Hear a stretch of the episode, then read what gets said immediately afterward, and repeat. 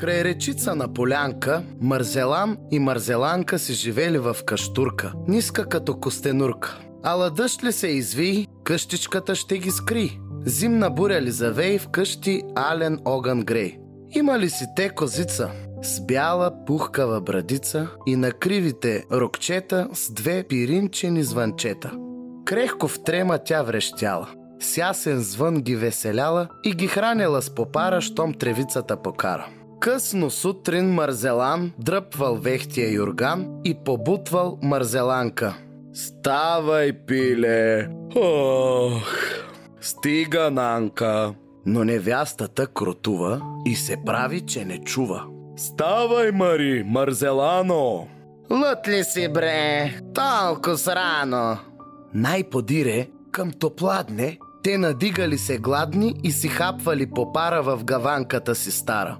После, с в ръката, той отивал в гората и събраните дърва сам отнасял в града. А невяста Марзеланка тежко сядала на сянка, спочнатата от неделя чужда прежда и каделя. Тъй минавали си дните, тъй живели те честити. Но случило се веднъж, че козицата им бяла, що свободно си пасяла в къра там на шир и длъж, се объркала в тамата и изчезнала в гората. Бре, къде ли е въджишка?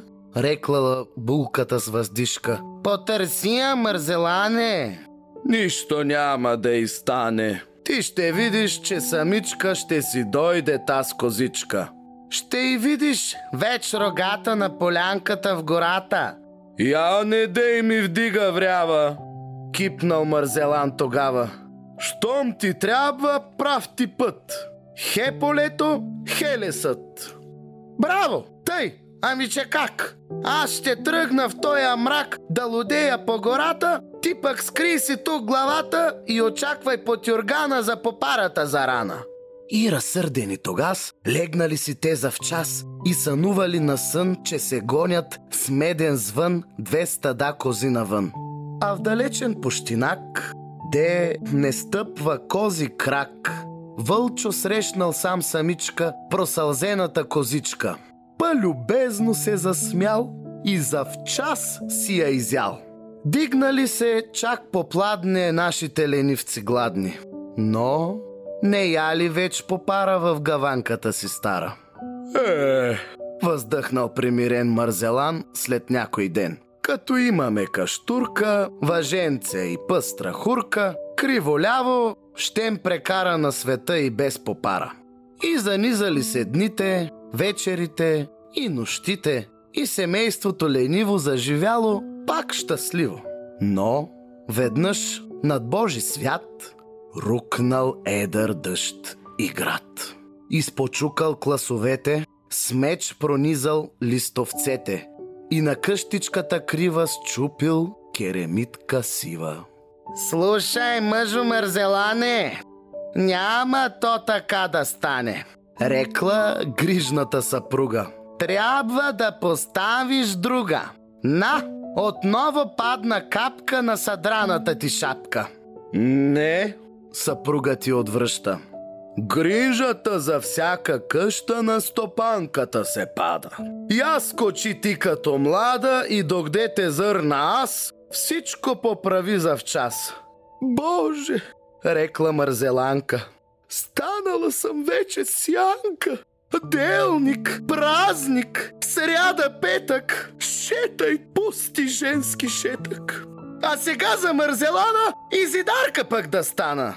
Никой труд си не направил и вредата не поправил. А дъждовната вода текла, текла за беда.